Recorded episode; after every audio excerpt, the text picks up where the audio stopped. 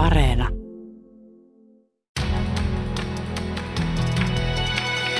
Kuuntelijaklubi. Yritä löytää oma tehtäväsi maan päällä. Sellainen on olemassa.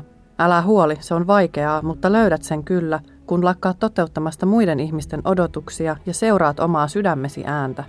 Näin kirjoittaa rap-artisti Paleface kirjeessään tuntemattomalle nuorelle.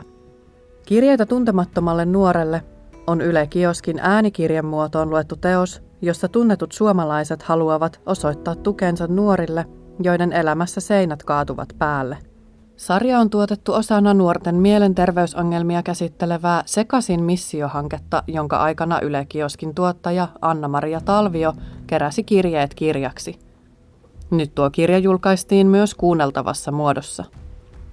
Kirjeiden kirjoittajat haluavat kertoa elämästä ja elämässä pärjäämisestä, siitä kuinka pimeyden keskeltäkin voi löytää valon. Sanasensa äänikirjainen muodossa Palefacein lisäksi avaavat muun muassa Riku Rantala, Tunna Milonov ja Rosa Liksom. Seuraavassa näytteessä rap-artisti Ailu Valle kertoo siitä, kuinka rapin avulla onnistui nousemaan paskasta, johon tahtomattaan joutui. Elämä on ottanut minulta paljon, mutta on se antanutkin. Kumpaan suuntaan vaakakuppi kallistuu johtuu hyvin pitkälti siitä, miten itse asennoidut elämäsi ala- ja ylämäkiin. Mitä vaikeampaa ihmisellä on, sitä suuremman voiman kärsimyksestä voi ammentaa, jos vain jaksaa eteenpäin ja onnistuu muuttamaan ympärille kerääntyneen pimeyden valoksi. Jokaisella on omat ristinsä kannettavana, olivat lähtökohdat sitten mitä tahansa. Osa oppii peittämään ongelmansa, osa purkaa niitä muihin. Lopulta kuitenkin kaiken pahanolon takana on syystä tai toisesta yleensä varhaisessa vaiheessa elämää koettu rakkaudettomuus, eikä siitä voi ketään syyttää. Ei tarvita kuin yksi sukupolvia sitten sattunut traaginen tapahtuma, joka voi jäädä piiloon kannettavaksi. Se siirretään eteenpäin ja näin paha olo muuttaa muotoaan. Ihmisellä on kuitenkin mahdollisuus katkaista tuon pahan olon siirtyminen eteenpäin hyväksymällä, että itsessä tai ympäristössä on jotain, joka vaatii muutosta parempaan. Ihmisen mielellä ja keholla, kuten luonnollakin, on vahva taipumus korjaantua ja parantua itsestään, kunhan sen antaa tehdä niin. Minulle tuo apu on ollut musiikki.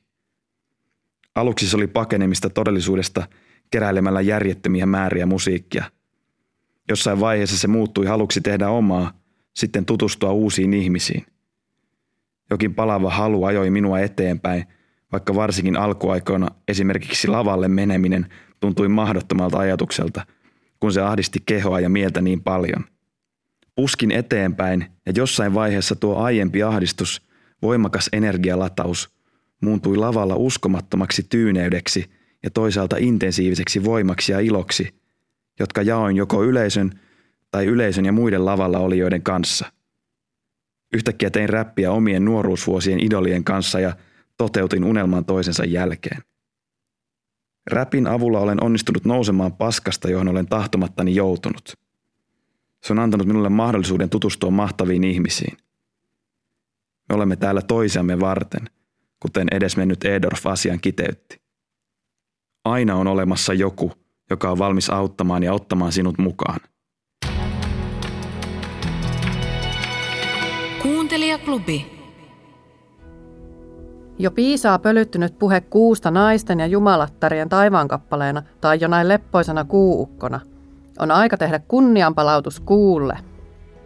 Toimittaja Jani Tanskanen on itse aurinkoihminen, mutta hän tahtoo oppia ulvomaan kuuta ja kunnioittamaan kuukalenteria – Ennen ihminen mittasi aikaa kuun avulla, mutta vaikka yhä puhumme kuukaudesta, eli siis kuun määrittelemästä kaudesta, kalentereitamme kuitenkin ohjaa nykyään aurinko.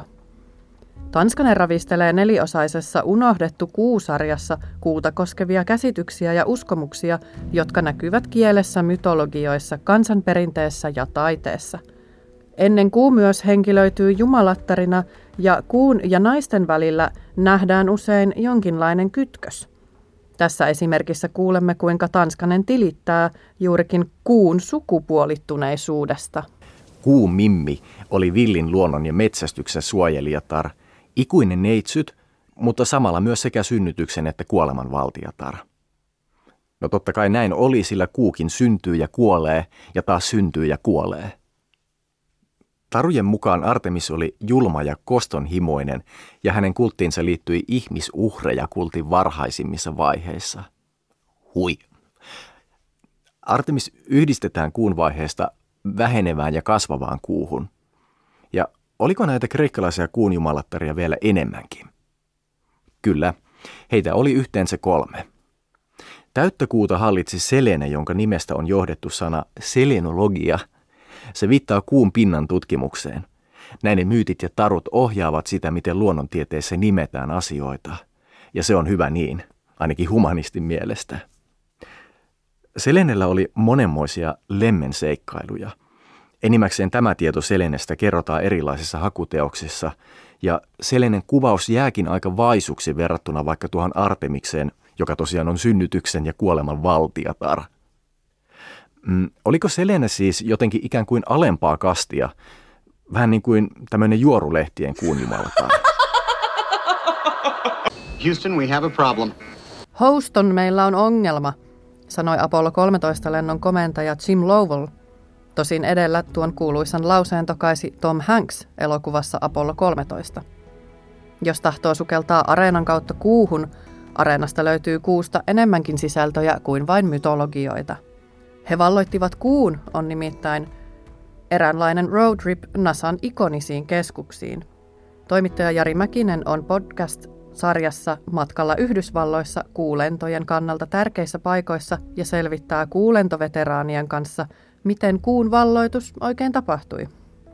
Houstonissa esimerkiksi sijaitsee yhä edelleen NASAn lennonjohtokeskuksen lisäksi sen miehitettyjen avaruuslentojen keskus, mihin kuuluu olennaisena osana astronauttikoulutuksessa käytettäviä simulaattoreita.